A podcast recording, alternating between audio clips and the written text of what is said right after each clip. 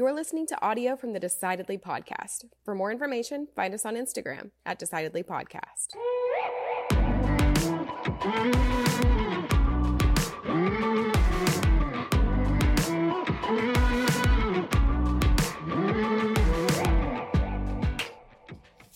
So you ever done drugs? No, I knew the answer. I just wanted to hear your strong rebuke. not not as a you know not never growing up. Uh, I I'm going to amend my answer. So never growing up. Uh, I've never done illegal drugs. Let's let's, let's put it that way. All right, because, it, because like is alcohol a drug? Is it? But never growing up, I never smoked a cigarette. Never did uh, pot. Uh, any of that. Uh, I have now. This is legal, so I, I'm not violating anything. When I was in uh, California, uh, it's legal there. Recreational marijuana is legal, and so uh, I did. I did try some of that a few years ago, but You it was legal. like a so I- brownie or what? uh, no, one of the uh, what you call them, the uh, pre-rolled, Oh, you did a joint? the pre-rolled. oh, that's I, that's actually new information for me. yeah, That's so funny. yeah. So bought one at a uh, at a dispensary, right? Uh, just to see because I had never done it as a uh, as, you know growing up in high school, college. I only saw it once. I just didn't hang around uh, people who did. I you know I was uh, athlete and uh, we just kind of didn't. At least I didn't uh, do it. You know, I'm sure there were, were people who did at my Yeah. school, but I just didn't see them. it's it's interesting to me. Obviously, growing up, uh, you you drilled that into me really young to not do drugs, and that's a good message. I think that's a positive. Nobody's got any problem with that message. Um, but I, I, I suspect, I'm not a parent, but I suspect as a parent, you are forced sometimes to take hardline uh, positions that have no nuance in them. So the message. Well, I think you. I think you have to as a parent. You know, Yeah, I mean, otherwise, the- you know, kids understand. see an open an Yeah. opening in the door, and they'll exploit it. yeah. Right? So I You say, mean, well, you can do this kind of drug, but you know, you can't do that kind of drug. In this type of circumstance, I don't think teenagers have that kind of mental ability to screen that out. yeah. Well, I was definitely led to believe that I was I would die and go to hell if I even saw marijuana. I um, didn't say that to you. yeah, you might as I well. didn't have. say. No, I didn't. I didn't say that to Might you. as well. have. Oh, really? What was the? me- I just said uh, don't do it. Well, you were you, you didn't say don't do it because it's illegal, because a 16 year old doesn't care that something's illegal, right? What did I say was the rationale said for not doing? don't doing it? do it because it's stupid and rots your brain, and only loser, evil, awful dork people do it. Okay. All right. Right? So I'm Was like, that okay, effective? well, it's more. You want, you want to you want to reveal now some you know years later was that was that effective? it didn't it didn't land like you thought it would. but that's not my point. Okay. My point right. is it's more effective than just telling a kid it's illegal. Well, it- what would have been effective? I mean, so you can't say it's illegal. I, I'm certainly not going to say don't do it because I said so, which I think is the lamest of all parenting tactics. Um, but if I if I can couch it as, hey, people, it, it does negatively impact your brain at that age when you're still developing. Mm-hmm. That's so true. that's but that true. but that nuance is not in wasn't in the conversation. It wasn't like don't do it now. well, I, am not going to do that. That's a poor. That's not good. Do it later. Do it when you're 40, man. Yeah, well, just wait. You know, it'll be fine. Just just hold on. You know, it'll be good later. I didn't say that either. Well, my what I think is interesting is that that kind of I would have never imagined that even if it was legal that you would ever even consider it. Uh, you know, as a kid. I've still never smoked a cigarette. okay, yeah, sure. Never. No. Um, I, well, we we had my dad drilled that into my brain when I was growing up because my my grandparents on my dad's side both uh, smoked uh, pretty aggressively, uh, and I remember going over there as a kid and just having these sort of negative physical reactions, just asthma, just not being able to breathe, Yeah. coming back and smelling like cigarettes. Uh, both of them passed away in their fifties. Uh, and and as a result, I mean, my grandmother came and lived with us for you know briefly, uh, and was in pretty ill health, and so I didn't need anybody to tell me not to smoke cigarettes. Yeah. Um, but the and, and so I guess I carried that over to uh, marijuana and didn't didn't really see it uh, much. So really didn't I wouldn't even know who to. Well, I don't think that you were to. alone in that, right? And and it seems that as a country, as a society, that was the position. Hey, it's illegal. Boom, can't it, do it. it it's was. terrible. No, that's and changing. it's just I mean, as bad changing. as you know anything else. And um, I think that that's that's prevented. That's carried over to other drugs, and some of them, rightfully, you know, nobody's out there advocating meth. Nobody's nobody's promoting no, that as a healthy therapeutic, but um, there's a lot of a lot of new information in science that certain psychedelics in some ways can be beneficial. And I think that it's interesting to see how that gets adopted and received because most people react reflexively, just like you taught me to, is to say, hey, you know what, this is bad and there's really no benefit. So even if we're presented with information, with science, or even testimonials to the contrary, it's hard to accept. It's hard to accept, and it's hard to change a belief that we've held for so long. Well, I, I think gradually, you know, societal attitudes on marijuana, for example, are changing uh, dramatically over the next 10 years. And uh, it may very well be with psychedelics uh, that that those eventually change as well. I don't I don't know. I mean, I, they they frighten me because I I you know I, I wouldn't want a negative experience, and so I sometimes I hear about people that have negative experiences. on don't. I wouldn't wouldn't want that. I think that you really like to be in control of the decisions that you make. Yes, and m- most people do. you know, that's a good place to be. It's it's not good to have a lack of control of those decisions, but those substances represent an opportunity to lose control over those that decision making process. Yeah, I think that's what frightens me. yeah, I think that's pretty normal. I think it's it's it, it, people who aren't afraid of that don't make good decisions.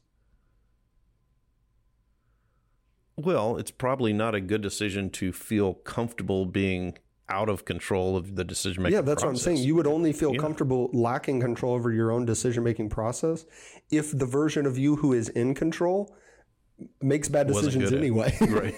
you, you, go, well, how much worse could it get? I'm already screwing this up. It's true. You know, it's true. So I think that's really normal. But I was surprised to hear from our guest today, um, Rick Anstrom. His Man, that took a turn that took a turn. You've always that got something to say on my segues. I think this was a good one.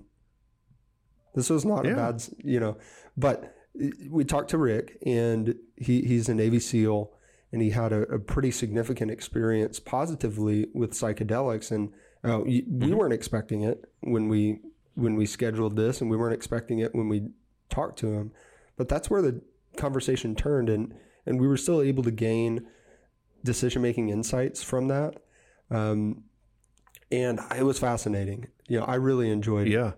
Well, that, that's what I mean when it when it took a turn. I was expecting to talk to Rick about uh, uh, all kinds of Navy SEAL experiences, and and we we went to a place I did not think we were going. Yeah, it was fascinating. Well, Rick Anstrom is a highly decorated 25 year Navy SEAL. He deployed eight times as a SEAL medic, intelligence team leader, intelligence operative, and trained over 200 operators as a SEAL instructor. Rick was awarded over 40 decorations, including the Bronze Star, multiple combat action ribbons, and Sailor of the Year. He's conducted over 50 combat missions as a SEAL medic in Iraq and Afghanistan. Also, has led or conducted over 100 sensitive intelligence operations in dozens of countries. And today, he spends much of his time advocating to reduce the stigmas associated with trauma and promoting psychedelic therapies to treat mental health and neurological conditions like PTSD and TBI. Hope you learned something from listening to our conversation that we had with Rick Anstrom. I'm Sanger Smith with Sean Smith. This is Decidedly.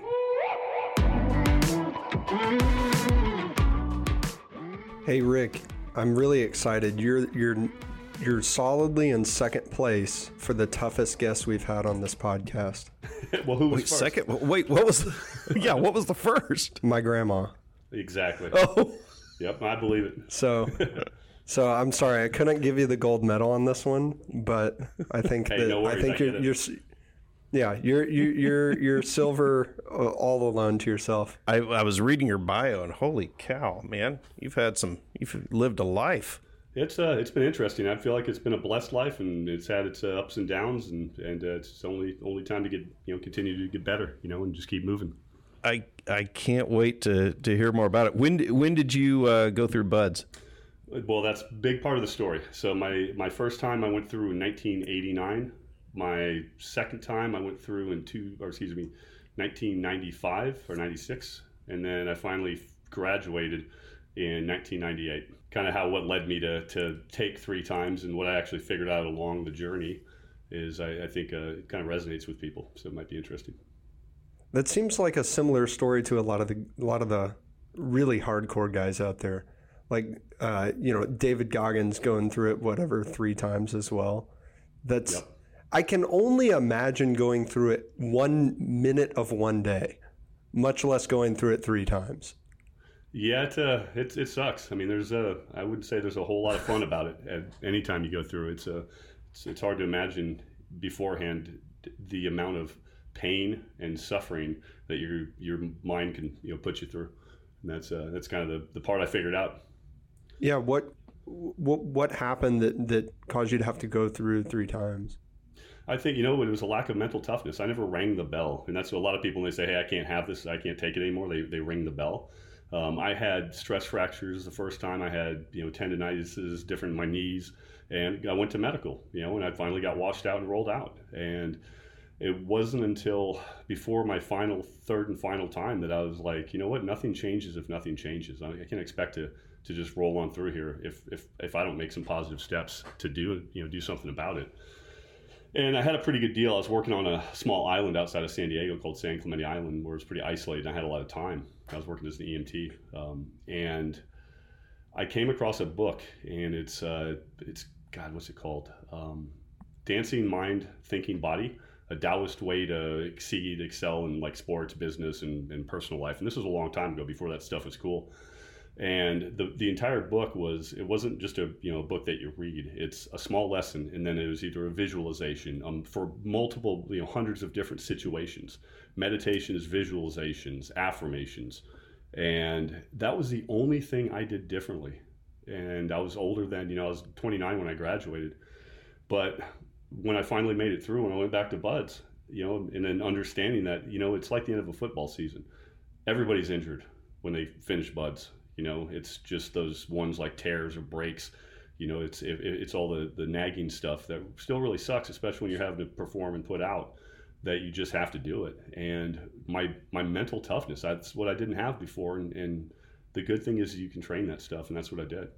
And uh, that was the the big the big difference. You know, I grad and ironically, I graduated with the same injuries and plus, you know, I had two stress fractures, uh, some bad ITB tendonitis, and I had a uh, tear in my quad, and it was hard to walk, you know, those last last few weeks. But uh, I made it through. So you think it was just the mental? T- I mean, if you're injured, you're injured. I mean, how is mental toughness factor? I mean, I, I can say that would keep you from maybe reporting the injury, but you're you're still injured though, right? You are, but it's again, it's pain. It's not something. It's it is mental toughness. It's something that's perceived in your head as you know, if, if again, like if it's not something debilitating that requires like a well, even I've, I've, you know what? Ironically, I tore my meniscus in some follow-on training a year later or six months later. That was it's called it was called SEAL tactical training. It's kind of the intermediate phase before you get to a SEAL team, and that was I think you know six months as well. But I tore my meniscus right before I, I went through that training, and it took me those ten years to make it through. I sure as hell wasn't going to not make it through SEAL tactical training, and it's called SQT now, SEAL qualification training. It's where the guys get their awarded their tridents. They've changed the names, but uh, I went through the entire thing on a torn meniscus that required surgery. So, and it it, That seems like something that only a Navy SEAL would say. well, it's the, The torn here's the meniscus, it's all mental. Here's what I figured out about buds. People have to have to make it through buds you have to have a baseline level of resiliency physiological resiliency and mental toughness just to just to you know you know graduate training. Just to You know, even people- show up, I would imagine. well i now i would say it, it's like that. There's a lot more screening involved um, than when i went through and you have to excel but still it's a lot of the top athletes i mean we had olympic caliber athletes and pro you know pro athletes that went through and sometimes they were the first to quit you know because they they got some little nagging pain it's those wrestlers and those farm kids that came off farms you know and um, people that endured pain and they kind of had a, a different relationship with pain they could they could just endure it a lot more Did you did you train to go through before you entered into the SEAL training? Did you train to start it? Absolutely. Yeah. Oh, yeah.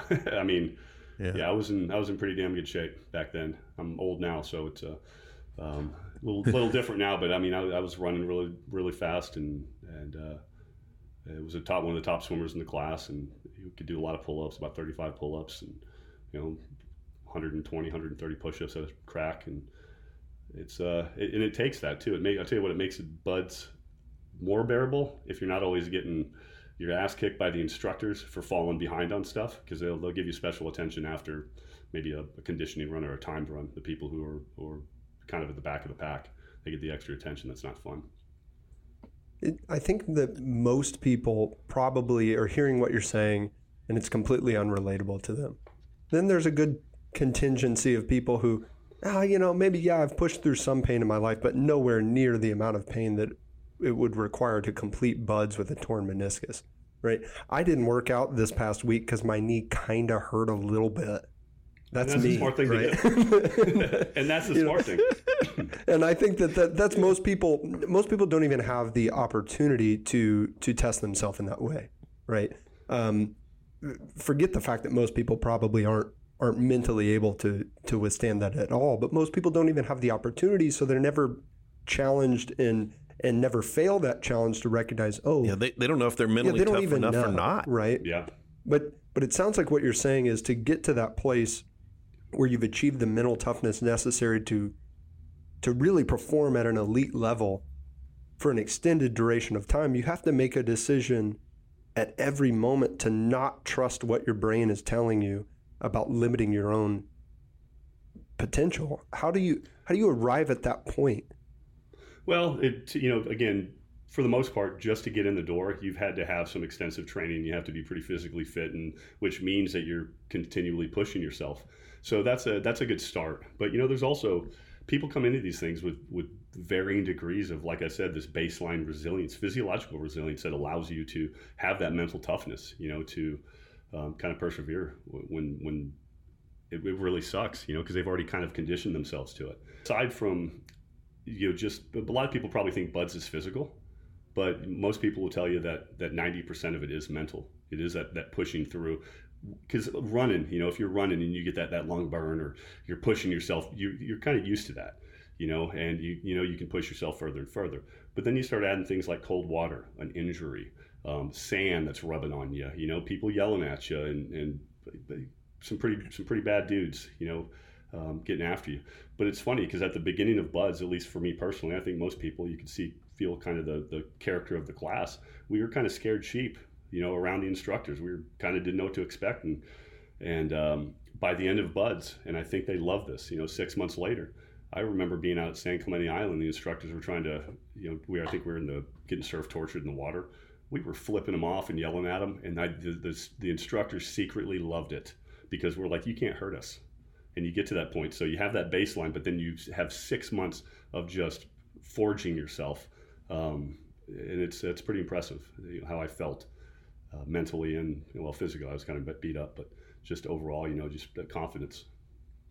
Yeah, so some of that resilience, I'm guessing, is is gained or, or earned during the experience of buds, right? You're going through this miserable experience, and you kind of build up that toughness there, or you or you don't, and then you leave. Yep. What is it that separates the people who? What is it about their life that's different? The people who show up with that requisite level of resiliency and those who don't. Well, you know, Buds has had such a high attrition rate. I think it's about 32, about 28% make it through, about 70 or 82, eh, 78, I can't remember, but it's around um, 25 or 30% of the people that make it through, that start training, make it through training. Okay. So that's pretty high and it's pretty costly training. So, Naval Special Warfare, for God, probably 30 or 40 years, they have done every bit of research to try to figure out what kind of person makes it through there so we can target them and recruit them to come in you know i think i think the last time i checked this my information is a few years old but um, wrestlers and water polo people guys they seem to have a higher success rate than than most people um, i also think you know i think the the way they broke it down so they the officers and, and enlisted people go through, you know, so like colonels and stuff like that, or you know, like your gunnery sergeants. But we have, you know, petty officers Sure. and, and ensigns and stuff. Um, they go through it. All of us go through it together. I, the statistics again, they're dated, but I, about ninety-two percent of the officers that came from the Naval Academy made it through training. I think it was like eighty-one or eighty-two percent that came from like an NROTC program or an ROTC. They made it, and then OCS, you know, where guys went off and did stuff in college um, and just you know joined and went right through, but they didn't have any military training. It was about seventy percent, but overall it's about thirty percent. And I don't I don't think the education necessarily plays that part in it, but I, I do think that that level of commitment to a program where you can see it incrementally, there's more involved. I think that may have something to do with it. You know, they had more time to to of that like looming destination just weighing over their shoulder. Yeah, but like at the I'm Naval guessing- Academy, they still play all the games, you know, and they, they do physical stuff. Yeah. So they had a little bit of exposure to some of that. Uh, That's so interesting. Yeah, because wrestlers make sense, right? I mean, it, you say, okay, hey, people who do tough things can do other tough things, and wrestling is tough. Wrestling is like the hardest sport that you could choose to pursue, um, as far as mental toughness, much less physical toughness. I mean, It's that it's 90% that, that discomfort. That discomfort is what builds that mental toughness. You know, intentional. yeah, discomfort. even when you're winning in wrestling, it hurts. yeah. Even when you're even when you're beating someone, it's uncomfortable. How And- and-? I, well, I, I trained jujitsu for uh, all close to six years, so I didn't. I I've done some wrestling training in my grappling training, and it's the worst part of it. I hate it. I'm not Yeah. good at it, but I, I know that if I ever want to get you know decent at jujitsu, I got to be able to wrestle.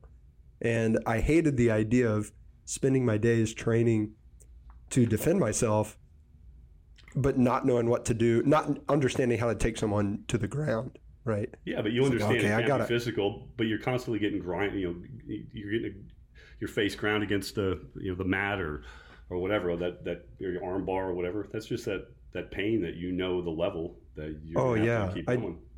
I trained um, in college at this gym that was owned and ran by a guy who was a wrestler before anything else. You know, so he had a wrestling background. We'd go to jujitsu class, and it would, you know, it was a little different than other classes where he'd teach us a double leg, and then he'd teach us the armbar. Right, instead of teaching us to pull guard and drop to our back.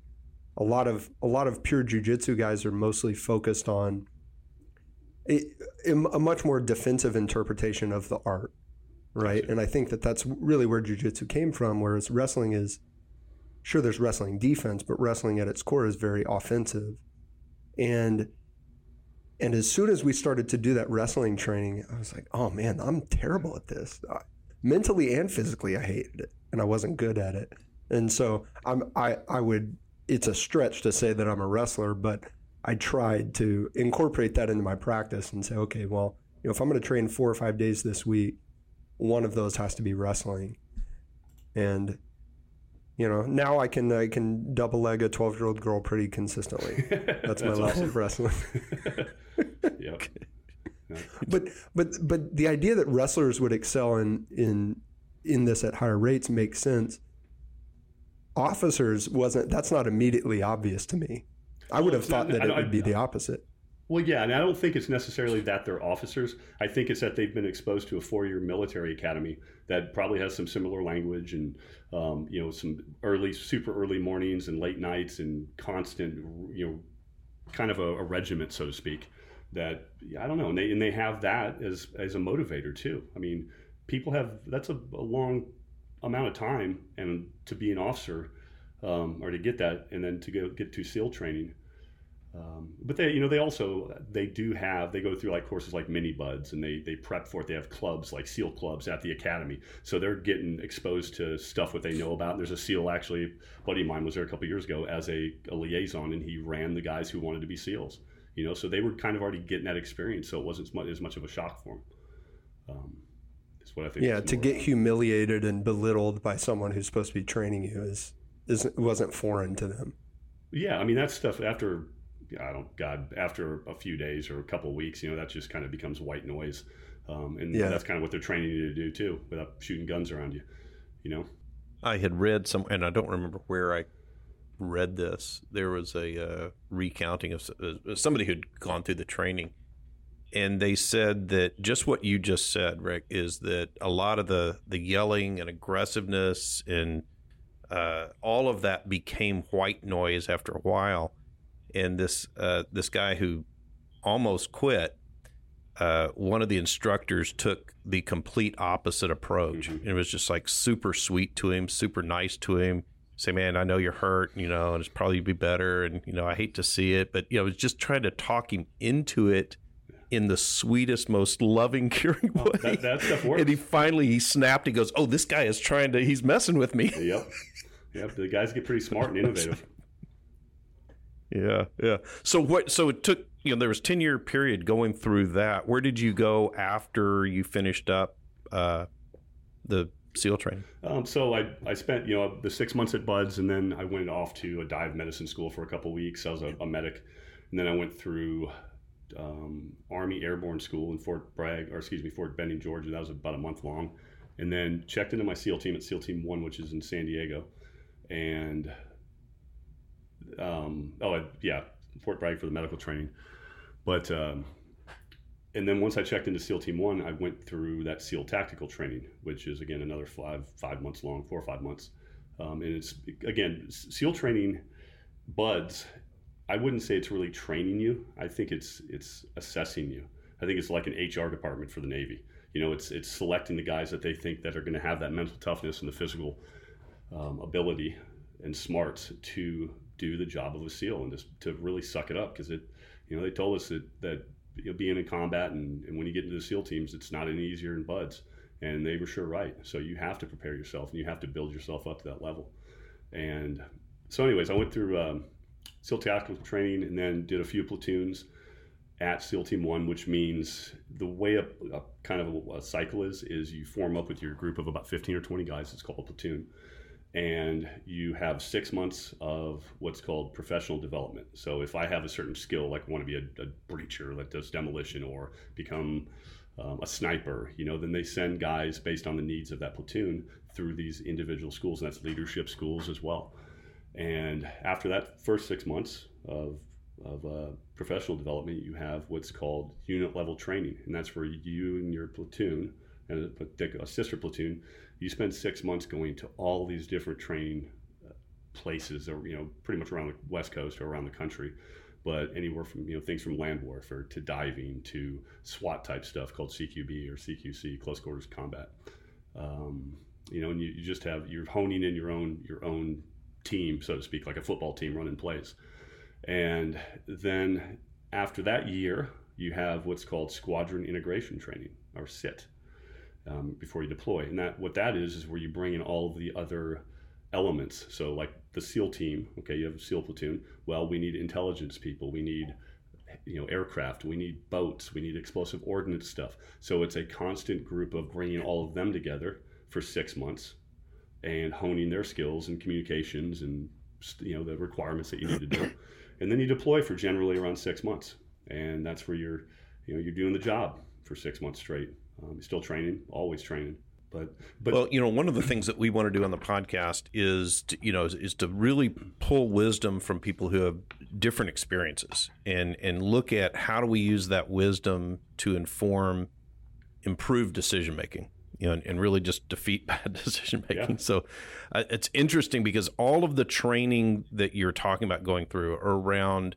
sort of forming up a a mechanism to essentially, I would think, create rules that are governing future behavior, really taking out the uncertainty of, of the decision making process. In fact, sort of trying to remove the decision making process. But it would seem, and you can tell me if I'm right or wrong, it would seem that once you're deployed, those situations are so highly charged, so different, so in some cases chaotic that it, it would be very difficult to actually create rules around decision making. And so that's where my interest lies is is how do you form up a group that is as successful as this as the SEALs to to make this to actually try and remove decision making and then have people who have to make these deci- these life and death literally decisions all the time. Yeah, so it's uh, again, it's it's the training, training, training, and you're you're preparing for every possible contingency, you know, every possible outcome, but you develop what are called standard operating procedures.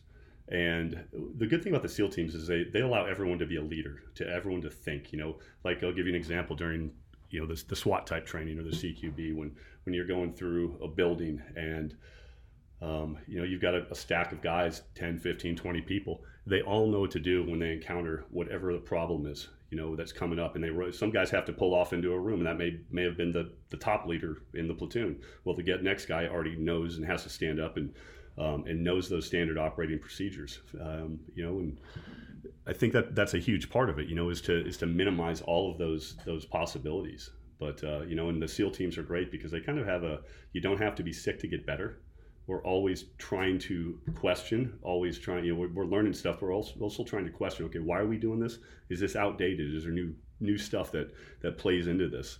Um, so I, I, think, you know, again, it, it, tactically with decision making, there's a lot of things. I mean, with, with, with leadership, if guys are talking, asking you about career advice or, um, uh, you know, how to, how to lead somebody, so to speak, or what should they do in a situation? Well, the good thing is, is you know you you allow these people to be able to speak, you know, and to kind of come to these conclusions and, and kind of check them. You know, it's um, you know, and, and also to take other people's you know ideas into consideration. You know, beforehand. You know, obviously when you get into a combat situation, it's kind of you're on um, yeah, kind of fire and forget. You know, and uh, seals are really good. One, I'll tell you one thing that you, so Sanger, I think you're asking me about what separates some guys. I think the ability to compartmentalize and disassociate um, in chunk. So like with uh, you know like learning new skills like a guitar, you don't just sit down and play the entire song. You have to chunk sure. pieces of that and different things. Well, in in SEAL training in BUD/S, it sucks so bad. It's like, oh my god, can I just get? I just need to get through this run. I, this run is yeah. the only thing I need to worry about. And then after that, you know, the same thing. Well, we do that also in combat. You know, we've we've got every little we've got these points of where we're going and we know these phase lines and we know that we just need to do our job we know what to do in that little moment we don't think of the overwhelming aspect of what's going on around us in combat it's just i know what to do right now and what's right in front of me and once i get to that next point i'll be there um, so I, I, think that that that chunk yeah and i think that goes into into broadly speaking a decision making process that sticks with you for for life i would imagine whether it's resiliency or being able to compartmentalize. The, I think where Sean, where you were going, it sound, seems like there are obviously you can't just put a bunch a group of six guys out there in the middle of the desert somewhere and expect them to make the right decision at every turn, right? You've got to prepare and train with these standard operating procedures, make sure that they know tactically exactly what to do. But then the gray area has to also be trained, right? That resiliency has to be that's a decision. There's a decision to quit in training just like there is in in combat or in anything else in life that's hard. There's a, you have a decision to quit. And in the SEALs it seems like have done a better job than any organization that I can think of of training that out of people or finding people that never had it in the first place. Yep. But how much of that is conscious? How much of that resiliency is are you guys consciously training outside of the you know official training times and officially at BUD/S? And how much of that compartmentalization, that way of thinking, how much of that are you guys consciously focusing on? Maybe when you're not wearing the uniform.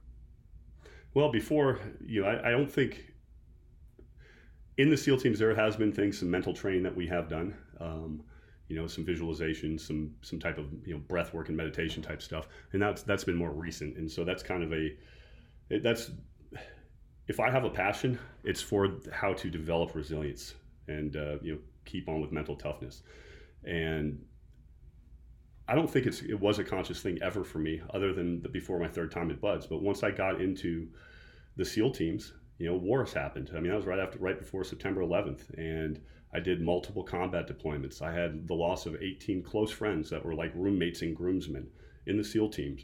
You know that uh, that died either in combat training or you know five of them by suicide, and that'll you know your your level of for me my my level of resilience I thought was pretty good, but traumatic brain injury. You know, SEALs were exposed to so many explosives that they haven't they didn't know this until recently that repetitive blasts cause traumatic brain injuries. It's it's not like in football where somebody gets hit and they get one part of their brain, you know, bruised, right, from the coup counter coup effect.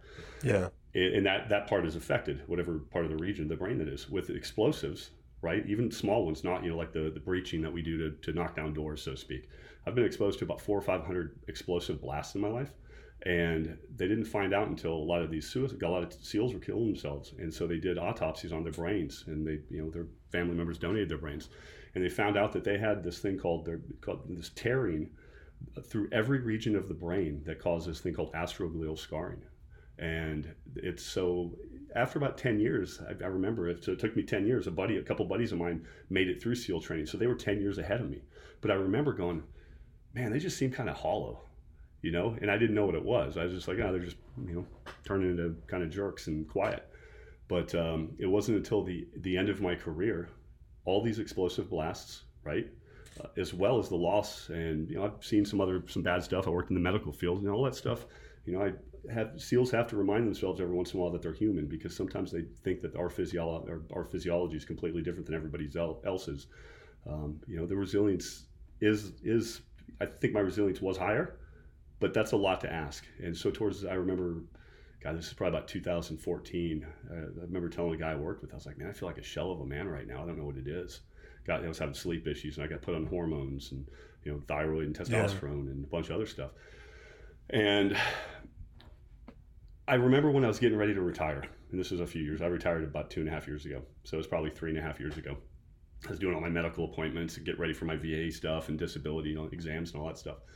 And traumatic brain injury. Most most SEALs will tell you, yeah, yeah, traumatic brain injury, that's cool, explosives. But when you start talking about PTSD, they're like, nah, that's mental. That's mental illness.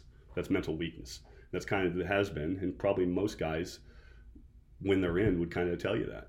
And um, I had a decision to make. You know, I did, and and uh, coming into the kind of the, the plot of the the show, so to speak, I. Uh, I remember I was doing all of these these different things for balance. I was doing memory. I was going through speech therapists for for memory techniques, and my eyes would bounce as I would walk. Um, so I was doing this vestibular therapy, and I'd lose balance uh, when I was walking in crowded situations. And I remember when I, I, was still in the Navy, but I was applying for my VA appointments um, for traumatic brain injury. The psychologist asked, asked me, she's like, "Why aren't you applying for PTSD?" I was like, "I don't know. I don't think I have it." She's like, "Oh, you absolutely have it." And that was a big decision for me at that point. It's kind of a that was a you know big catalyst, but I was like, okay, I got to address this. And so when I went back, you know, and talked to my wife and my daughter, um, I found out that they'd been walking on eggshells around me for the past four or five years. You know, I, I reached out to some friends that have known me for a long time that I interacted with regularly. I, one of my one of my close friends used to have my brothers living with me at the time, but my uh, my friend John used to have to t- get a hold of my brother to get a hold of me. And that's just one example. So I was kind of starting to isolate myself. And when I realized I was having this generational impact on my daughter, you know, that my behaviors were affecting her, that I'm like, okay, I decided I, have got to do something about this. And I did what everything I could in the military. I was, you know, they put me on antidepressants and stimulants and went to counseling and it didn't do a thing. Um, I think it screwed me up more than anything. And so the kind you kind of hear guys talking about stuff, you know, through the through the rumor mills and I found out about uh, the first thing I tried was what this is called. Uh, it's it commonly referred to as transcranial magnetic stimulation. So they put a magnet on your head and they they create these new neural pathways. And you do it over about six weeks, about 30 minutes a day. and it, and it helped. You know, it did. It, it my helped my sleep and my mood, but it kind of wore off after a couple months. And I can get to why I think that is that way uh, here in a minute, but. Um, it wasn't until I, I, was trying stuff. I started to try to meditate, and I was, um, you know, that was a big thing. I was reading everything I could. I was proactively engaged in my own my own help, so to speak. And it wasn't until I heard about a treatment down in Mexico that I was a little skeptical of, but I started doing the research and it's overwhelmingly supportive. And I don't know if you guys have ever heard of psychedelic assisted therapy, Sanger. I'd be surprised if you hasn't haven't because it seems like everybody under 30 knows exactly what I'm talking about. Um, yeah. I'm a, a little uh, bit familiar. Is this is like microdosing on psilocybin no. or or no? no okay. No, definitely not. So the, it, it, I mean, it, so what this is is again went through an entire screening process, went through medical cardio, you know, cardiology tests and, and labs and everything else, and was screened by a psychologist, and went down to Mexico, and it's it is super super high doses. Um, like you know, Sean, when you and I grew up, kids were probably taking like a gram or two of mushrooms if they ever did that type of stuff. You know, I did, never did any of right. that, but so this is like it would be like five grams, but but it wasn't mushrooms. It was these two drugs. One is called ibogaine and it's considered the godfather of psychedelics. It's an old African um, drug from this tribe out there, the Igwitis, and they use it for kind of a, a ritual to as they grow up. But um, the interesting thing about about ibogaine is they found out that it, it really has a it has a 90 percent success rate of carrying opiate and heroin addiction. That's huge. Okay. Well, they found out of found curing out it of curing it, of being physio- curing the addiction, physiologically free, Ted doing blood tests and whatever else they do for that. That literally, there's zero, there's zero withdrawal. You you do this, it's about a 12 hours of feels like you're getting hit with a baseball bat. It's it's it's pretty hardcore, and uh, it scares off a lot of seals because it's it. it you know, it's the the medicine is one thing, okay, and that's a huge thing, but it's the the insights you gain that are almost like from so uh, so I have a question about that. So so if if you look at the repeated explosive blasts are change in the physiology of the brain, and I would think that there's some scarring. How how is this this ibogaine correcting or is it rewiring it's re- connections in the brain to overcome those that distress? Yep, it's one of the only things that they know that can heal um, existing injury, but it also reroutes. It, it, they've done you know front or um, functional MRI studies on it, and you'll, you'll see a normal brain. They'll look at it and it'll be like some lines here and there, you know. But when they show it on psychedelics, it's the entire the entire brain is getting rerouted and reconnected and healing. Um, it's there's so much. I mean, Johns Hopkins has been doing studies on this, and a lot of other people. I mean, the heck, Johns Hopkins, it, it's not some fringe thing. They just opened up a 19 million dollar psychedelic research center on their main campus a few years ago. And you know, so when did when did you do this? This was in 2019 you know. And uh, do you have you experienced any downsides to it that you observed? Yeah, the only so the other one I didn't tell you about is called 5-MeO-DMT, and its nickname is the God molecule. If you've ever seen Mike Tyson recently, he seems like a much nicer person. Well, that's because he did 5-MeO-DMT. Tony Robbins did it too recently, last year or two, um, in about 350 seals. But um, the only downside is after the 5-MeO-DMT experience, you will not shut the hell up. You'll want to tell everybody on the planet about it. So that's the only side effect because it's so amazing. And, and, and I'll explain if you don't mind. I'll explain to you why it's amazing. Um, yeah, yeah. It's again, it's is a lot to unpack. You know, in a, in a short amount of time. Um, but I think if you'll hear what I'm saying, and if you spend ten minutes with studies or the internet or talking to people, really well sure, educated, sure. smart people, you're going to say this isn't complete hocus pocus voodoo. Um, I went from being a lifelong atheist. Okay, and I'll, let me backtrack. So Johns Hopkins did a study in 2004 or five where they had 80 or 100 terminally ill cancer patients. They were going to die, and they experimented with what's called a, a heroic dose, that five grams of psilocybin mushrooms, right? And 80 some percent of those people said this is the single most meaningful experience of their entire life. Um, you know, the I think 80% of that 80, I think they said it was in the top five. But what they found out and what they what these psychedelics can do if, if administered with the right set and setting, you know, the right environment, the right preparation, um, you know, you're in the right headspace, so to speak. They they can occasion what's called a mystical experience. And psychologists and psychiatrists have you know in their manuals a, a rating scale of what what actually criteria has to be met for it to be a mystical experience. And when I say mystical, I'm saying a real live, no shit spiritual experience. You can coin it whatever you want. You can coin it God. You can coin it mysticism, but it is spiritual, and it's 15 minutes long. the the ibogaine is like 12 hours, and the next day you do the 5-MeO DMT. 15 minutes. I walked out of there going, I I just experienced God, and it was so much more real than reality. And the, the what's ironic or what's interesting, psychologists have talked about this, that people who have these mystical experiences, they will they will put it up there against anything reality um, uh, that there is. And I'll, I'll even go you one further. In 2020, um, there's a guy named Brian Muraresku who wrote a book called The Immortality Key. It's a best-selling book, and it's uh, if you haven't read it, you should. He did his undergrad at Brown, went to Georgetown Law, grew up. He wanted to be a priest, but then realized he probably needed to make a little money, right? And so he became a lawyer. But he had a near-death experience as a kid. He wanted to be a priest, and then he read about these Johns Hopkins accounts, those three things. And he knew scripture really well. But he said all three of these things, they're so, they, they're almost identical. They're, they are identical. He said, there's got to be something more to this. Um, so he took 12 years and to write this book. But the reason it took him so long, there's way more to it than what I'm talking about, obviously. It's about 400 pages.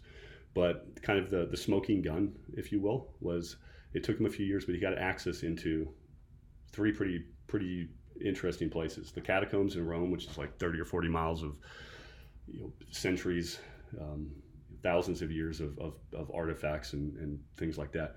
He also got access into um, archaeological dig sites around Galilee, which is around where Jesus was at. Uh, and he finally, this is huge, he got access into the secret archives of the Vatican um, into their old their old sites, right? And they brought MIT out. Uh, there's a new I, am going to butcher this up, and I always do, but it's some new technology. It's some like gastrospectrometry, archaeobotany type of where they can do analysis on ancient artifacts, and they can pull out what was in those those what substances was in this. And so he had 600 holy chalices from these archaeological dig sites, the Roman catacombs, and, and, a, and quite a few from the Vatican all 600, every single one of them, pop positive for this substance called ergot, which is 10 times stronger than LSD. And so, it, again, where when I went through my experience in 2019, I was like, I don't know what to make of this. I knew about the mystical experience, but I was like, I was like, I, I mean, I know it's real. To me, it was real, and I believe it to be real. And I, but I still I was kind of lost, not, you know. But it wasn't until I read Brian's book, even though I was an atheist before that, I read his book, and I'm like, okay, this isn't some new fringe thing. It actually talks about the pagan continuity hypothesis, which was the Dionysians or the, the, the Greeks actually were doing this 2,000 years. And, you know, if you think of it, it's probably about, you guys are up in more Dallas area? Yeah. Fort yeah, Worth. I mean, this whole region. Fort Worth. Fort Worth. Fort Worth. So, I mean, it'd be like Fort Worth, Austin, and Houston, that whole region Yeah. where all this history is coming from. Um, you know, it's uh, you, you just got to put things in the time. And again, I don't have a perspective, so I'm trying not to offend anybody, any listeners or anything about this, or you know, being a, a heretic, so to speak. But it's a small area, and if you think about the, when the Roman emperors and all that stuff were around, I mean, they Well, I don't think it makes it doesn't in my belief it doesn't it doesn't take away any of the truth of those beliefs if it so happened that they were influenced by these substances. So to take it at w- with 100% face value and say that yes that's a fact they were influenced by these substances. How does that make it any less any less real or any less true um, to to interpret the scripture in the way that we've been interpreting it? It doesn't. Well, it, it doesn't. You're right. But if you talk to somebody who says, "Well, the Earth is only three thousand years old based on Scripture," and they won't budge from that position, well, then I wouldn't bring this position up to them either. Well, uh, yeah. So I mean, I I've heard that you know that there's this there was that uh, chemical in in the wine back then, and it, you know I, I couldn't help but think that may be that if that's how they made wine, I I, I don't know if we know if that was added it was added. or if that was you know uh, uh, that it was always added, Yep. you know, or it was added in those specific vessels, and and that may be why there is this uh, sort of universal across all religions this prohibition or control on that substance. Brian talks about you know, that in his book. A lot of the religions, yeah, speak speak to drinking wine. They, they all do. Right? It was around. Four- it may be that it is this gateway to, uh, you know, another realm that is as as you said is as real as anything else, yeah, right? More so. Who's to say your experience wasn't real? Yep. I mean, it, it's funny. He has a quote in the book, and it's a lot of people say they believe, you know, they believe in God. I'm like, cool, that's awesome, man. I, I, I, feel pretty fortunate. I feel like I got to experience God. And um, so Brian has a quote in his book that says, yeah, I've gotten to meet him in the last six months and hung out with him quite a few times. He's an awesome dude. But it's, uh, it, does it really matter if you've jumped in the ocean? Does it really matter if you believe in water? You know, and that's kind of the what a lot yeah. of people they have. I mean, just think about. If if this wasn't real, it, again, it's just people's beliefs. I think a long time ago there's this experience that people were basing this off of, and then they kind of went out and tried to talk about it. And and God dang, when I got back from my experience, some of the guys that I went through were like, "This is like a lot of stuff I read in the Bible. Go read about this. Go read about Moses and the burning bush, which yeah. the I found out the acacia tree or whatever it's called has exorbitant amounts of DMT in it. You know, and um, which is what the burning. But there's like eight trees in Jordan, and that's the that's one of them. so. But uh, the, you know, um, the big thing afterwards, Sean, is um, if you don't mind, sorry to cut you off, but I, the the big thing was when I got back. Okay, when I got back to my family, and they, my wife and daughter, cried for weeks. They were so happy. My daughter was like, "I got my daddy," and my wife was like, "I got the husband I married back," you know, and uh, it's um, it was pretty amazing and I've maintained my four non-negotiables that I do every day because you want to keep that neuroplasticity alive. You know, the one thing I didn't talk about the mystical experience. If if people don't have meet that criteria for a mystical experience, they can have results that can kind of start to wane after a while. Okay. Um, but when people, when, okay, when I, so so these smaller, if you think about when you know people do this recreationally, um, that that they're not getting to that mystical level. They're not getting to this point where you you got to. Correct. And that's why right? the the preparation the environment you're in, but also they use like a mask, so it's it's not like you're looking at the pretty lights. It is such an internal. I mean, it's it's it's pretty amazing, you know. So is you you mentioned that prior to this experience you were atheist. Uh, how did you come out the other side of that? What are your how do you think about things now? I mean, I, am a believer based on that experience, uh, without a doubt. And uh, in it, in what? In God, in God, in that there's. Well, I mean, okay, so but but explore that more. I mean, so you you you have this experience, you you believe that there is a God.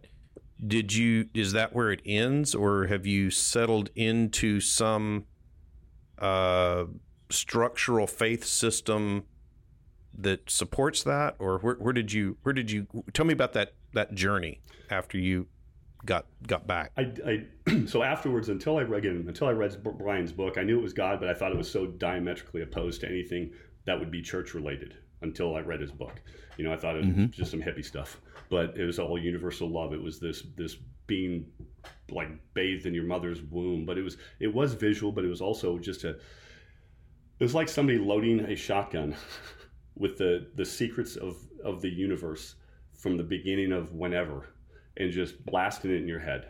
It's like a river of knowledge just going by. And it's it's it's universal too a pretty common the, the, the unique thing about 5-meo dmt where mushrooms people have different experiences lsd they have different experiences. Um, ayahuasca is called the spirit molecule because they have a, a, spiritual experience but it's kind of different as well. A lot of there's a lot of commonalities in the god molecule that it, the, the, way people explain it, you know. Um, but the experience is one thing; it's what I came out with afterwards, and it is a belief that, that when that that our we are eternal, one hundred percent, and we've always been eternal, and that everyone gets the big surprise party at the end, you know, so to speak. Um, and again, it wasn't until I met Brian, and ironically, he's uh, we were on an email together when I met him, and uh, he, there, he had mentioned some name. We were on about six or uh, archdiocese in the Catholic Church, uh, uh, a monk, um, and a couple other people. And they were talking about this name, and I had to Google it, and they were talking about Pope Francis. So they are. Brian works with Harvard Divinity School a lot now, and has for years. But the Pope is really interested in his findings, and so um, there's a, uh, a high up member in the Catholic Church that, based on I believe the Pope's kind of hey let's let's kind of look into this. I don't know if he chose to do it on his own or whatever it was, but um, he did 5-MeO DMT, and a 78 year old archdiocese in the Catholic Church, and I was there to witness it, and he came out of it, and I think his words were, he's like, I can't believe this. It's all true. It is all true. And, uh, you know, it's a real fast acting medicine. It wears off fast. And, and he still stands firm to that, you know, and he was at least open enough to, to, to look at that because nobody thinks it's a hallucination who do it. And, right. You know. Right. What's interesting well, to me is that it doesn't. Go ahead. What a couple of things. One is the the idea of what's real, right? For me to understand if this table is real, well, okay, I can touch it, I can see it. But also, if I bring other people into this room, they'll see it and be able to touch it as well. And so it's not just that I can touch it that makes it real. That there are things I cannot touch, right? I can't touch COVID. I guess it's real. There are a lot of things I can't touch and I can't see. I can't touch or see air, but I, I surely know it's real. But everybody else has an identical experience to me with air as we do with this table. And what's interesting about the, the DMT experience is that everybody seems to have the exact same experience, or at least a very, very, very, very similar experience. The imagery that people use to describe it, the way that they feel afterwards, the, the duration of it, the long lasting effects of it, it all seems to be so similar. And, and so when we talk about whether or not it's real, well, shoot, if it's, if it's a shared experience, uh, what else does it need to be real? Yep.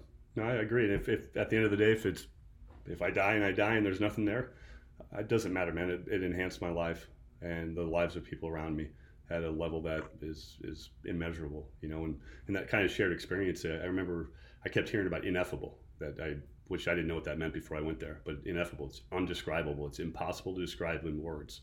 So when people tell about their experiences or do stuff, they're describing the indescribable, and that that was the first words when I came out of the experience. I went, I sat up and I went, I now know what the word ineffable means, because there's no way you'd ever be able to do it justice what it is.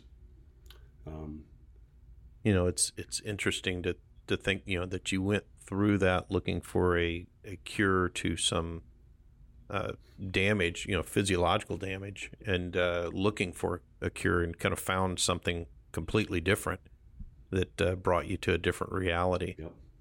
Um, Give me goosebumps. So it's yeah that that's interesting. So it's it's interesting that uh, your family noticed the change right away. Is that and has that been a more long lasting change? Yeah, it's been two and a half years almost. So it's uh, yeah. I think October of 2019. So yeah, two almost two and a half years. But uh, again, it's uh, tell me about the decision to to try that because that's a non-standard approach. Yeah. I mean, you'd, you'd, have to you'd have to admit that that's that's. I mean, you're you're having to go to Mexico to do that, right? Yep. Um, I think that's what you said. So did that concern you at all? Just to say, hey, I'm you know this isn't sort of blessed by uh, modern medicine. This isn't this isn't paid for by by my insurance. I'm having to go you know to a different country.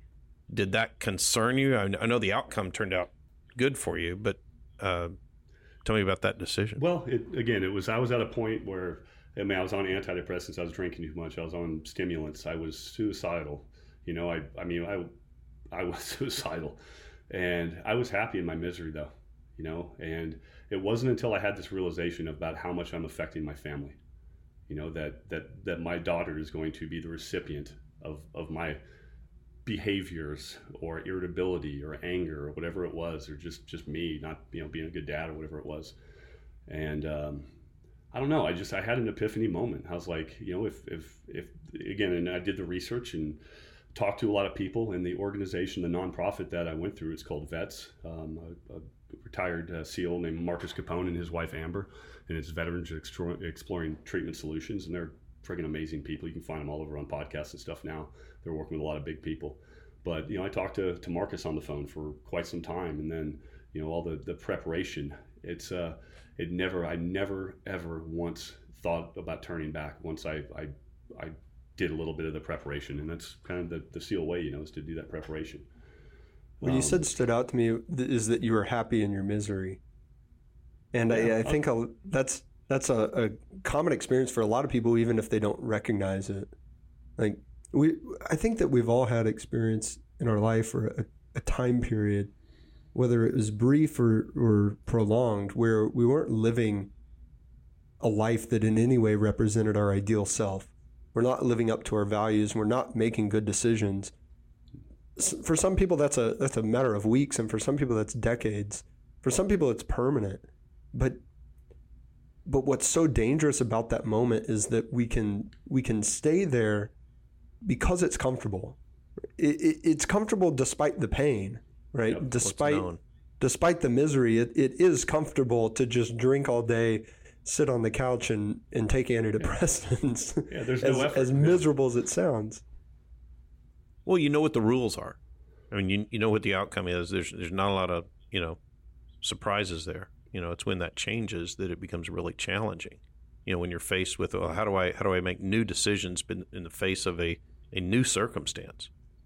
Yeah, Right, some of that comfort is because it, you know, it's repetitive, but I think also some of that comfort is that it's you know, it it it prevents us from seeing if we're if we're living a lifestyle like where we're consciously making decisions that are harming ourselves, we're we're making duller and duller that image of who we could be.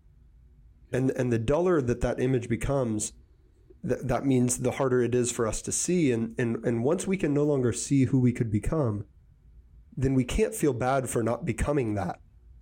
I can't Yeah, feel i can't feel sadness for that loss of who i could be at my best if i refuse to look it in the face Yeah, yeah, you're right. And then, you know, it's it's interesting. One of the things I've, I've picked up that was recommended to me during the, you know, when I was going through th- this whole process, and I, I told you guys about that book I read before I went through SEAL training, the third time that changed it, and I just didn't do any of that stuff afterwards. But I've I've since for the last two years, two and a half years, picked up a really non-negotiable every morning a morning routine that involves gratitude practice uh, you know gratitude like some sort of practice. I, I actually do notes and write and um, and if you've never heard of gratitude you know journaling or gratitude practice i mean there's this guy andrew huberman who's a neuroscientist at stanford. I mean he's got there's so much research on it and why it works that it is unfreaking believable. The subjective well-being that you will your life and the also the, the the relationships that you will have with other people by not being cynical by seeing other people's perspectives you know and that's a huge decision just that that's big in decision making too. If you already have all your preconceived notions in your head and never see other people's alternatives or other people's point of views because you don't have the ability to do that gratitude practice has changed my life. And i was the best when I first heard about it i was like gratitude journaling? What are you kidding me? I'm not doing that stupid Yeah. shit. But then once i started researching i'm like yeah, no we this works. we did that at uh, in our office on, on some meetings that uh, we would lead that we would have weekly, and I would lead this meeting, and, and I started having everybody go around and just share with the group what they were thankful for, Yeah. you know, and it, it went well the first few times. Then people then the energy kind of died down on it, and people were like, oh, you know, I don't have anything. You know, go to the next person and. And I and I stopped. I said, "Why? Why do you think we're doing this?" yep you know I, and and went through the the exercise of that that actually this this gratitude if if you find a way to recognize the gratitude that is internal and, and express that Yep. to another person that there's actually a a physiological change in the lowering of the cortisol Yep. and and it's a it's a healthy thing to do yep uh, not just relationally, not just for the person that you're expressing that gratitude to, but but for your own health. Yeah. it's uh, It's huge. I was yeah just it's not about making that on the person drive feel up here. good Well, it, did- believe it or not, there's so I was listening to a podcast yesterday, and I think this this came out. It's Andrew Huberman, the neuroscientist, and he's like the gratitude master. But I think it came out in November, and, and, and Sean, it's probably he's probably referencing the same studies that you did. That gratitude for yourself or what you're mm-hmm. grateful for, that's that's a big deal. However, the emerging research has shown that if you can receive gratitude so in those meetings if if you were telling let's at the next meeting i want you to come and tell so and so what you have you know what you're grateful about them and then receiving that i forget there's the whole neural connections and all that crap but the um, the the subjective well-being of how you feel about yourself is your, it increases your life way more than just what I'm grateful for. You know, so I thought that was a really interesting thing I heard yesterday. Yeah. Yeah, to have someone else receive the gratitude that you're giving them. Is that what you're saying? Well, so like if I was giving, I was, I was like Sanger, man, you God, you if you know if I knew you real well and was telling you what I'm grateful for about you, but I am grateful for you guys giving me this opportunity to to you know to express these views and to share my story and to hopefully help somebody. And what you're doing is amazing, and that is real. So you guys hearing that receive more benefit than if I was telling myself, oh, I'm grateful for my wife because blah blah blah, and this is how she makes me feel. They're both awesome, Yeah. but the the giving gratitude or receiving it from other people has more of a, a impact, so to speak. Yeah, that's fascinating.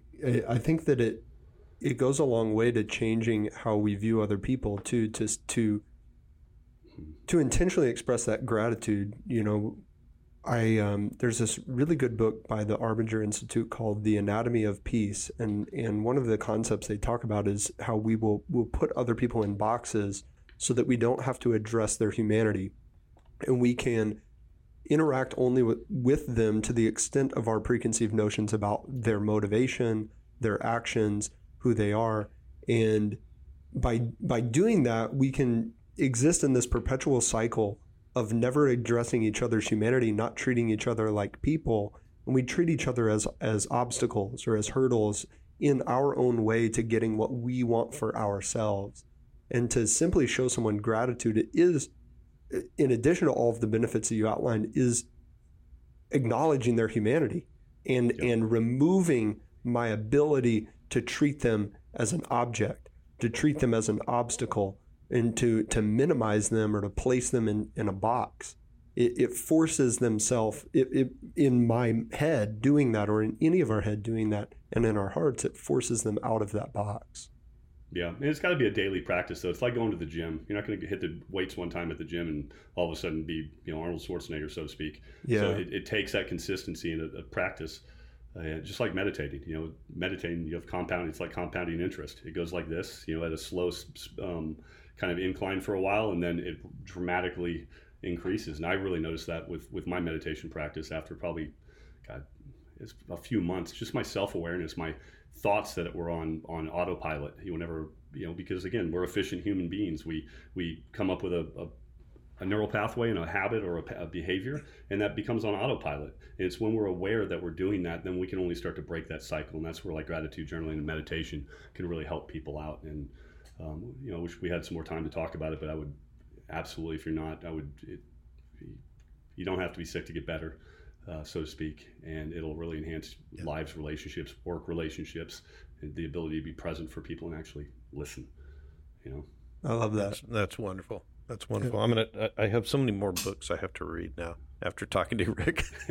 well, if you want to hit me up, Brian, Brian Marescu has a 10 minute little, uh, like a, a, an animation that some guy did. I forgot what it's called. I think it's the, the best kept secret in the world or something in history. The best, the best Yeah. kept secret in history. It's on YouTube.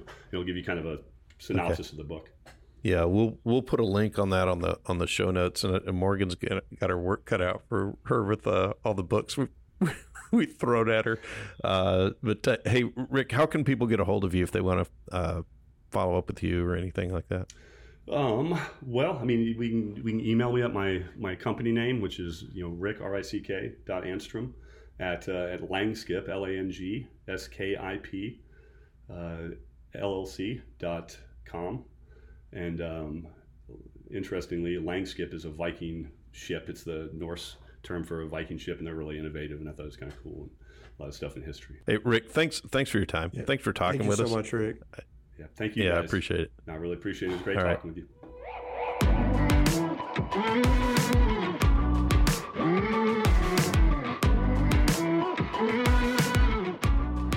My takeaways are it's kind of interesting. My my first thought is that i was on a journey and i thought we were going one place to talk about uh, action in afghanistan and iraq uh, from a navy seal and we took a we took a left turn uh, that was so fascinating. Uh, and so my my takeaways are around the gratitude the gratitude journaling and the the the really the need to create a morning habit uh, of of that gratitude and meditation. And I think that's I think that was something that that kind of hit me.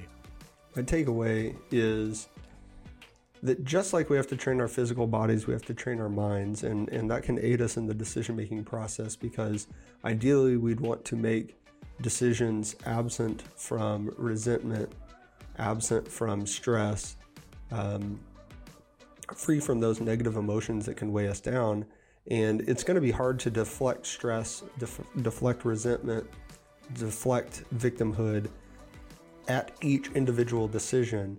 And so that training comes away from decision making opportunities. It comes in meditation and in gratitude practice and in other areas where we can center ourselves around healthy ideas and beliefs. That way, when decisions present, our, present themselves, we're able to make those decisions with less influence from those negative feelings. Perfect. Thanks for listening to this episode of Decidedly. I hope you learned something. I know I did. If you thought our show was five star worthy, please check us out on iTunes and give us a five star review. It really helps out a lot, helps people find our community and defeat bad decision making in their own lives. Check us out at decidedlypodcast.com and on Facebook and Instagram at Decidedly Podcast. Until next time, I'm Sanger Smith with Sean Smith. This is Decidedly.